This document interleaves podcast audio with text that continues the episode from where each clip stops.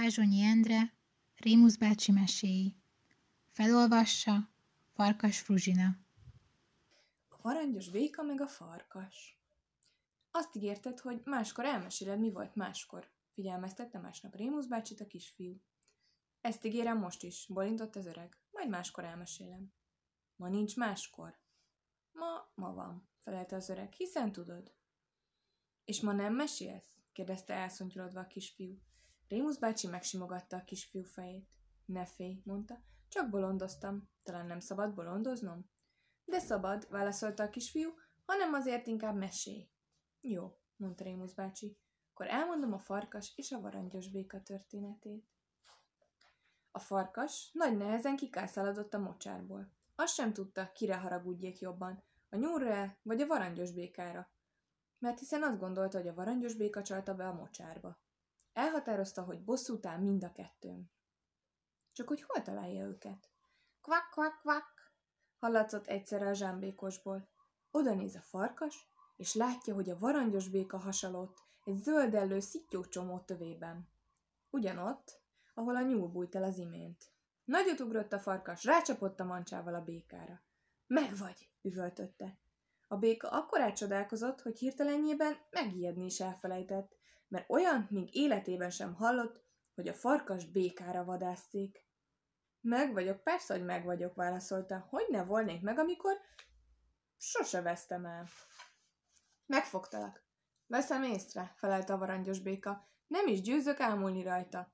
Újabban gólyaeledellel élsz? Hová gondolsz? Kiáltotta a farkas. Utálom a békahúst, kivált a varangyosat. Hát akkor mit akarsz tőlem? Megbüntetlek, amiért az előbb olyan csúnyán becsaptál. Csak most csodálkozott el igazán a béka. Az előbb? Kérdezte értetlenül. Hiszen már vagy egy hónapja nem találkoztunk. Még tagadod is? Mordult rá a farkas. Talán nem te mondtad nekem azt, hogy a nyúl a mocsáron keresztül az erdő felé szaladt? Már hogy mondtam volna, amikor a nyulat nem is egy, hanem 2 hónapja nem láttam sem erre. Eddig az iszapban aludtam, csak most bújtam ki egy kis friss levegőre. Egyszer rászedhettél, másodszor nem szedsz rá, mondta a farkas. Agyon csaplak, mégpedig mindjárt. Már emelte is a lábát, de azután eszébe jutott, hogy itt, a dágványba, ugyan hiába vagdasodnék. A béka elmerülne a puha iszapban, meg sem találná többé. Tudta ezt a varangyos béka is, ezért bíztatta a farkast. Csapj már rá, mire vársz? Csak légy türelemmel. Azt nézem, hol van itt valami jó lapos szikla, amin agyonverhetlek. Van itt több is, eléggé megfelelő, felelte a béka, hanem a legeslegjobb, az ott emelkedik a füzek mögött. Miért ajánlgatod olyan buzgón azt a sziklát? Kérdezte gyanakodva a farkas. Csak azért, mert ha már meg kell halnom, még utoljára szeretnék végignézni a magasból ezen a mocsáron, ahol eddig az életemet éltem. Talán még a porontjaimat is megpillantom valamelyik zsombékon, és elbúcsúzhatok tőlük. Lásd, hogy ki vagyok, válaszolta nagy lelkűen a farkas, teljesítem a kívánságodat. És azzal fogta a békát, kiemelte a vízből, és elindult vele a füzek felé. Csak ugyan ott állt az a magas szikla. Ide tégy le, kérte a béka a farkast. Hadd nézegessen még egy kicsit ezt a szép vízi világot. Én ugyan nem találom valami szépnek, mondta a farkas, de azért csak nézegest, innét úgysem szökhetsz meg. Tudom én azt, sóhajtott a varangyos béka. Leült a sziklára, onnan pislogott jobbra-balra, de legfőképpen hátrafelé, mert igazából nem a szép vízi világra volt kíváncsi, hanem arra, hogy mit csinál a farkas.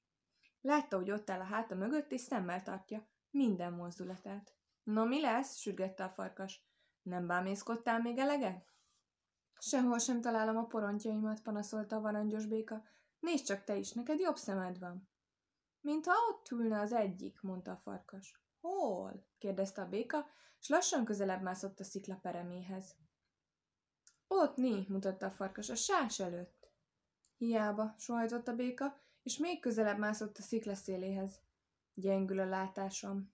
Se baj, mondta a farkas, ezentúl úgysem lesz szükséged rá. Csak egy percig várj még, kérte a béka. Egy pillanatig sem várok, felelte a farkas, és azzal magasra emelte a mancsát, és lecsapott vele.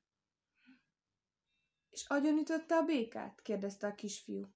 Mondd meg te, felelte Rémusz bácsi. Mit gondolsz, agyonütötte?